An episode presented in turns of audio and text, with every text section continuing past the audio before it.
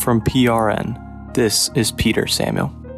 If you could start off first by just giving a one to two line introduction about yourself, that'd be great. Yeah, my name is Taylor Martin. I'm originally from Arizona. Um, I went to medical school at AT Still University. Um, it's one in Arizona, so it was one year in Arizona and then three years in Chicago. Um, I then did my transitional year internship in uh, New York at Bassett Healthcare Network. And uh, now I'm a preventive medicine resident at uh, Johns Hopkins. I'm a, a, first year preventive medicine resident, but a PGY2. Awesome. Um, and could you just share one interesting fact about yourself or hobby that you do outside of medicine?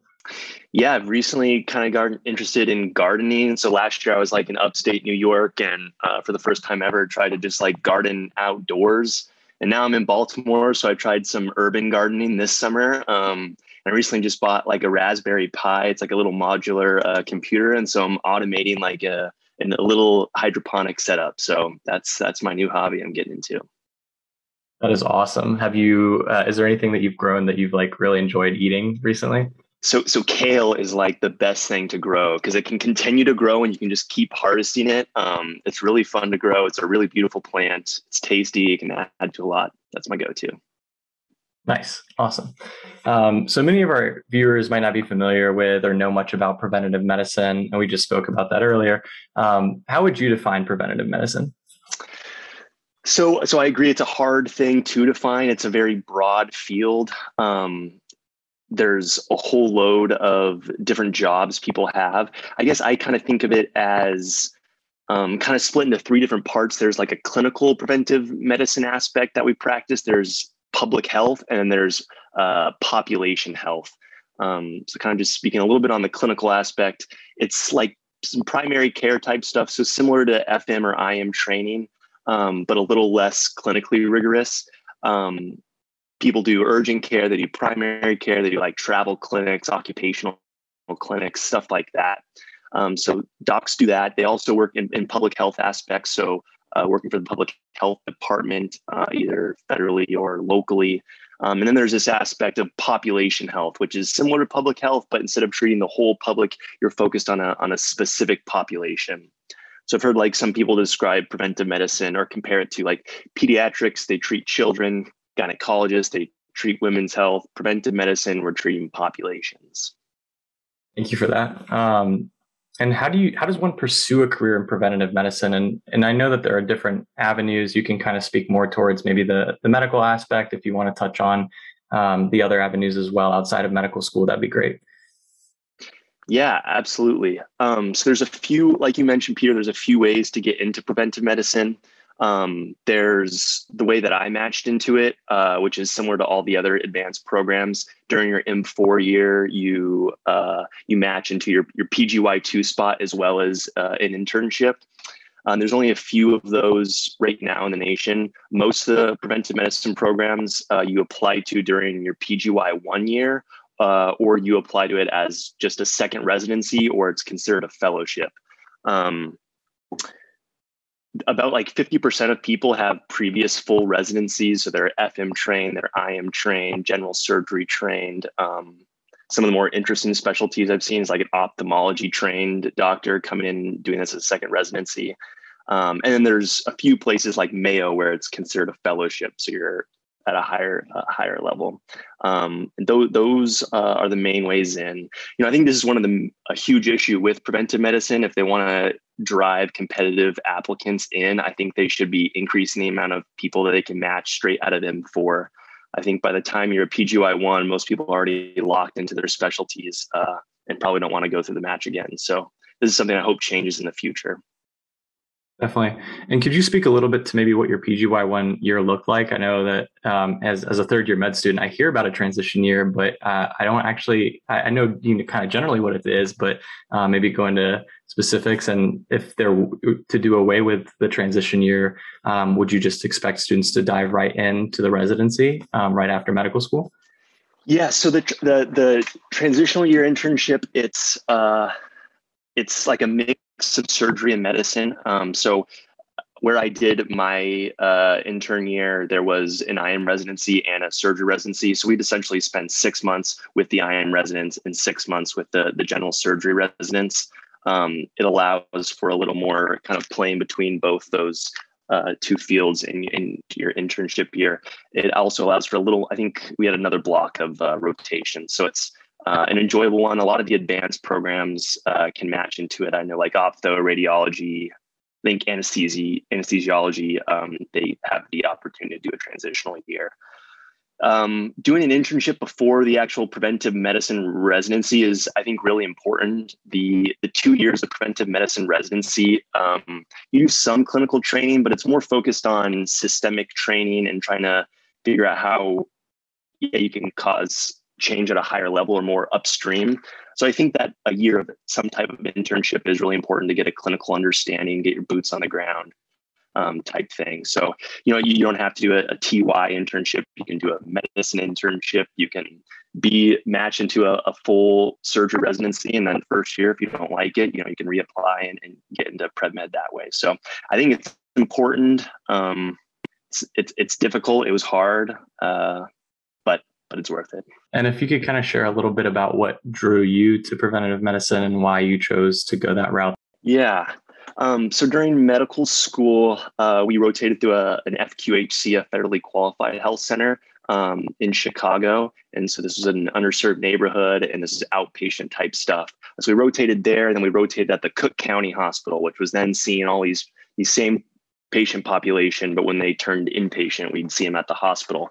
And there were loads of patients who were lost to follow up for their chronic diseases that are ma- easily managed in the outpatient setting. Um, but due to all these different factors, uh, they were lost to follow up, and then they end up at the county hospital. You know, getting worse health outcomes, uh, racking up huge medical bills, uh, and then that is handed downstream to the whole healthcare system, uh, increasing overall costs. So I was really frustrated uh, by that and um, wanted to address that at a, yeah a more upstream level. Um, so during medical school, I made a little triage algorithm that we implemented at the FQHC, um, and it kind of turned into this automated chronic disease management tool. Um, so instead of a patient having a take off work and find childcare for their kid and take a bus across the city all to just get their diabetes checked. You know, some of those uh, encounters can be done remotely. As we're finding out now with coronavirus, a lot of them can be done remotely, actually. Um, so this kind of helped facilitate that.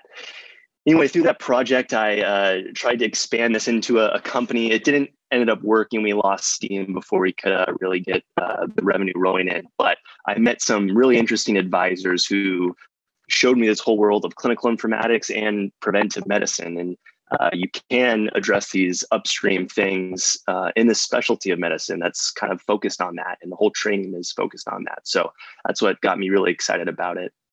That that's really interesting. Yeah. Uh, could you share a little bit more also about like what your plans after residency are? Where do you see yourself kind of um, working? Do you see yourself working in traditional medicine or more on the entrepreneurial side, as you mentioned, like with this startup company?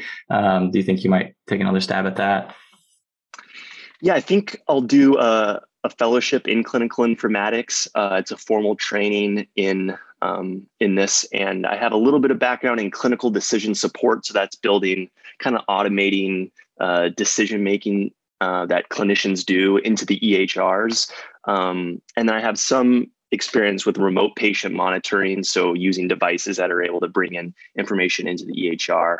Uh, but but I don't have very much info into population health informatics or um, like GIS type stuff. So I think uh, a full uh, fellowship would be a strong a strong aspect. So I'll do the fellowship, and then I think Dream Job would be working for a health information exchange. These are these companies that transfer health data in between different uh, EHRs. So, you know, if you're at this one health system in, in the city and you want to send your records to another health system, I mean, you can have the medical student fax them, but a much better way is using these health information exchanges to to move the data electronically. So, working for a company like that uh, would be would be a dream job. Wow, that's crazy. I was, I mean, uh, I have a little excerpt on my resume sometimes that says like uh, I'm interested in finding solutions to the EMR crisis that physicians are facing, and I think you hit the nail on the head. I didn't even know that these these companies existed. Can you speak a little bit more to that? Kind of what do they do? What how did their role come about? And how prevalent are they? Are they all over America? Are they just starting up? Yeah, absolutely. Well, first of all, we don't have a national one, and that is that would be the answer to all of this. If we had a national health information exchange that was responsible for transferring all the data, we wouldn't need all these different uh, uh, silos of, of data get repeating the same exact tests and stuff. So uh, that that would be the answer. Right now, we don't have that. So we have these small, local, regional ones that have popped up, and these have popped up through grants uh, that started with um, the HITECH Act, which was part of the ACA. And so they, they come in these block grants. So they're not, um, the way that they're funded is not very secure. So these health information exchanges, uh, they can sometimes start, and then five years later they have they have to close down. Uh, the most prominent ones are one in Indiana, the Indiana I think Regional Health Exchange, um, it's kind of seen as like one of the one of the best. The one that we use here in Baltimore is CRISP. Uh, it's like Chesapeake Regional Information System, something P. Um, but it's this whole Maryland, Virginia uh, area that, that they gather all the data.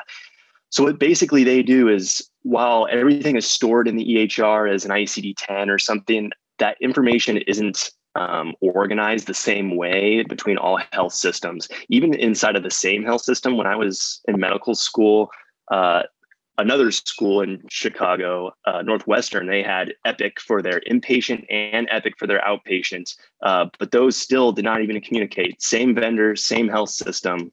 The only difference, inpatient, outpatient, they still didn't couldn't communicate.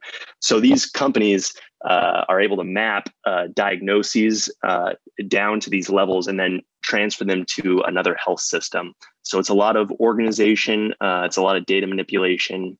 Um, yeah. On that note, um, and I, you can choose to answer this or not. What are your thoughts on Epic as you know one of the largest EMR systems in, in America? So, as someone who has uh, played around with trying to make third-party kind of add-ons, I it's very frustrating using Epic. That that's really was the major block in starting this company. We had built this cool tool. Physicians were using it, they were liking it, but we could not get it integrated into Epic. Epic offers this. Um, uh, what is it called? It's like um, it's called an app orchard, and so it's like a like an app store. And you can add on your third party uh, application to Epic, and then anybody uh, that uses Epic can download that and use that tool. They've since stopped supporting that. Um, they're more of a closed system company, so that is frustrating to somebody who's building stuff to try to add on to the EHR. I think there's I think the future of health information technology will still be these big giants controlling the electronic health record, but there's going to be a lot of small third party vendors that are going to be able to add on to that and improve that. Epic doesn't really allow that. You know, Cerner, uh, another big company, uh, isn't very great at that either, but they have a little more functionality. Yeah, that's really interesting. So we've already kind of transitioned and shifted gears to talking more about clinical informatics. Um, and again, kind of for the viewer that might not know too much about it, how would you kind of in broad strokes define it? So I think clinical informatics is the mix between data and technology and health care and how all those things are facilitated uh, and run. Um, I, I, used to think it was really just technology, like digital health, yeah, digital health, technology, and healthcare mixed together. Um, but the more I'm realizing it is, it seems a lot about data and how we organize it and how we manipulate it and how we use it. Uh, the EHRs have done a great job at allowing us to collect lots and lots and lots of information um, but we're not really doing a very good job at using that information uh, to improve clinical care uh, and to improve decision making. Um, so I think that's where clinical informatics uh, lends itself. Um, most prominently, it's these clinical decision support tools that we, we talked about. Um, and then, kind of more abstractly, it's uh, adding on population health uh, analytic tools um, to, to be able uh, for whole health systems to improve health of populations uh, using this data. Great. And kind of in your opinion, what's what's one of the most exciting things going on in clinical informatics right now? I mean, I know we touched on kind of these health exchange programs. Uh, has that been kind of the most interesting for you right now? I think in conjunction with that, one thing that they're doing is gathering these these huge data warehouses of de-identified information. Um, data lakes is what they're even calling them, and then they're allowing people to access that for uh, for different capabilities. Uh, you could run for research, you could run queries on, on them. Um, health systems could use them to identify where uh, zip codes and the, their patient population could benefit from improved nutrition or uh, gyms, something like that. So I think this has huge potential for uh, use. This this metadata, this de-identified metadata. Um, and I think maybe with like blockchain technology, there's ways that patients could be individually compensated for them participating in this. I mean, I don't see why uh, these patients shouldn't be compensated for you know a pharmaceutical company making money off uh, their data. So i think there's potential for uh, the wealth to be shared between everybody but right now data is becoming our you know the number one resource to have and uh, these data lakes are are huge gold mines of this data. Yeah and kind of going off of that are your or sorry are the data lakes being generated by private healthcare systems or is it by the health department? Is it a mix? Um, who's kind of building these databases so it's it's kind of a mix. Um, to some aspect, the public health departments are collecting this um, in ways of like the you could say like the PDMP, the uh, prescription monitoring program uh, that screens, yeah, for like opioids and stuff. Um, that is a way that public health departments are looking at that. The health information exchanges uh, are starting to collect this information. Um, there's you know more innovative type healthcare systems where they're mixing the payer and the healthcare delivery system, like ACOs or clinically integrated networks. Uh, they are financially incentivized to decrease costs and improve health outcomes. So they are starting to do this as well. Nice. And kind of backtracking to the comment about blockchain and I'm not an expert on blockchain and I don't expect you to be either, but maybe you might have some idea. How do you see blockchain, uh, maybe like its integration in the future of like clinical informatics or in health information systems? Do you think that there is a good application there for it? So, yeah, Peter, I guess I got to say, yeah, I'm not uh, an expert on it either. Um, but from my understanding of blockchain, the, the way that it works and you're able to track each interaction. And so a patient's if their if their health record was part of this blockchain network, it could be tracked back, and any use of that data uh, could be attributed to the patient. Um, I think both of those would be good ways of tracking the data so we don't lose it and we don't have to repeat tests, um, as well as compensating patients fairly for uh, them giving away this data or companies using this data. Um, so I don't know the specifics, but I think if somehow the, the health record could be integrated into something that everybody could access, uh, but the patient was in charge of, and the patient could share it with whoever they wanted. They don't have to share it with anybody. They could only share it with their PCP. Um, or if they didn't care, I mean, they could be selling it to pharmaceutical companies and advertising companies and, and everybody. Sounds almost like a Black Mirror episode of like an alternate reality where we're like in the future and you yeah. can just sell whatever data. Yeah, we would need to consider the ethics of this stuff first. Yeah. Sure, absolutely. We can kind of backtrack a little bit to preventive medicine and your time in residency. What is this year looking like for you? Can you speak more about kind of what your day to day looks like? Um, what are the different rotations that you see? Um, just so that our viewers can kind of have a peek into what the kind of nitty gritty of the residency entails. Yeah, absolutely. Um, so a big part of the residency is a, a MPH, a Master's of Public Health.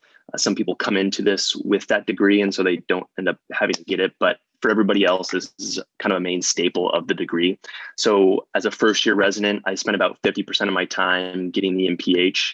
Um, I'm doing like a certificate in population health informatics, uh, which is uh, it's cool that the, the school allows that I, I, don't know if all the public health programs uh, have that functionality. So 50% of the time, it's it's reserved for just getting this MPH. Um, about another 20% of the time, it's clinical. So I I see patients. Um, I worked in like primary care. I've done a little bit of urgent care. I did some like occupational health stuff. Um, I worked on like some telemedicine, COVID screening, uh, obesity, weight loss clinic, stuff like that is the, the clinical stuff. So I spend about one day a week uh, seeing patients. And then the other like 30% of time, we do like population public health stuff. So I work for the public health department. Um, I we're part of the COVID outbreak teams. We go and help long-term care facilities uh, with their like COVID risk mitigation strategies Um, yeah, there's like mobile vaccine clinics, stuff like that. And so this is like a fairly laid back residency compared to some of the other more rigorous ones, especially compared to intern year. I mean, I work eight to five, Monday through Friday. I don't work weekends. Um, it is it is a great lifestyle uh, residency, um, but we our moonlighting is still capped at like ACGME limits. So there's lots of opportunity to to get more clinical experience if you want and and make some extra money. It also allows me some more time to to work on extra projects. So uh, I work for the Hopkins COVID dashboard uh, on the state policies and the uh, and the vaccine distribution. Um, I built some like clinical decision support tools for some of the clinics I'm working at. Um, I recently got really interested in Twitter bots and trying to use those for healthcare related things. So one of them is just tweeting out uh, state uh, COVID state policies that are changing. Another one I'm working on is uh, we'll retweet uh, clinical guideline updates. So on your Twitter feed, you can just automatically see when whatever USPSTF changes their changes their guidelines. Um, so the whole residency is really interested and supportive of uh, helping us um, kind of yeah work at that systematic level. Um, so that's that's what the first year looks like. Second year, you're done with the MPH, so you're just doing rotations, um, and they do a, a, whole load of rotations. They go to public health departments. They uh, spend some time at payers, uh, either Hopkins, the Hopkins payer, or um, like an actual insurance company. Uh, they work at the CDC, the uh, the EIS. Uh, it's the it's like the uh, epi outbreak investigators or something like that. WHO, people do rotations at the WHO. So uh, a whole load of different, really interesting uh, rotations second, doing during second year. Yeah, that sounds like a lot, but also the work life balance there is super critical. I mean, that sounds awesome to be able to have that flexibility and still like the fact that your residency is encouraging you to kind of go do these projects and um, explore different topics is is something that you know, from the first four years of medicine, it's very traditional, very kind of uh, rigid, and seeing that flexibility, or at least the possibility of that flexibility in the future in residency, is incredible. Absolutely, yeah. Cool. Um, so to end, I guess we can just ask you kind of what is one piece of advice that you've received from a mentor or individual that you'd like to pass on and share to our viewers? I guess the the, the best the piece of advice I've thought a lot about is I had a um, a mentor. He was he was doing research on Edwardsiella ictaluri, which is like similar to salmonella, but it, it's a lot more niche and it mainly infects fish. This is like pre-medicine.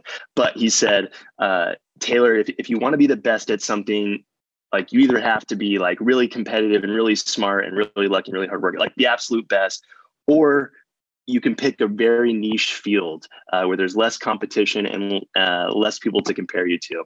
And uh, I, I, find that I'm gravitating towards those things uh, with both preventive medicine and clinical informatics.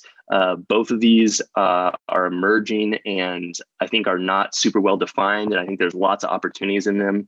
Um, and I think they're ripe for uh, people coming in and bringing new ideas. So um, I guess any advice that I could pass on would be uh, to consider niche things. Because if you can get good at one niche thing, uh, you can really set yourself apart. Awesome. Yeah, that is really great advice. And uh, thank you so much for taking time today to uh, sit down and talk more about this. I think this has been really informative for me personally, but also I'm sure for our viewers. So um, I really appreciate that. Absolutely. I'm happy to be here. And, and we were talking earlier, you know, I didn't get very much experience or learn much about this in medical school. I think this is a really important field for medical students, especially to be exposed to, but residents as well. So I would encourage everybody uh, to look for a preventive medicine rotation if, if one is available. Even uh, residents um, uh, can do a rotation like that. Yeah, Hopkins, they, they offer it. So I know other programs do as well. So I encourage anyone to, to keep an open mind. This podcast provides general information and discussion about medicine, health, and related subjects. It is not intended and should not be construed as medical advice or the practice of medicine. The views expressed herein do not necessarily represent the views or opinions of Edward Via College of Osteopathic Medicine or any other institution or employer. This episode was produced, hosted, and edited by Peter Samuel. For more PRN, please be on the lookout. If you like this episode, tell someone about it and start up a conversation. This is PRN.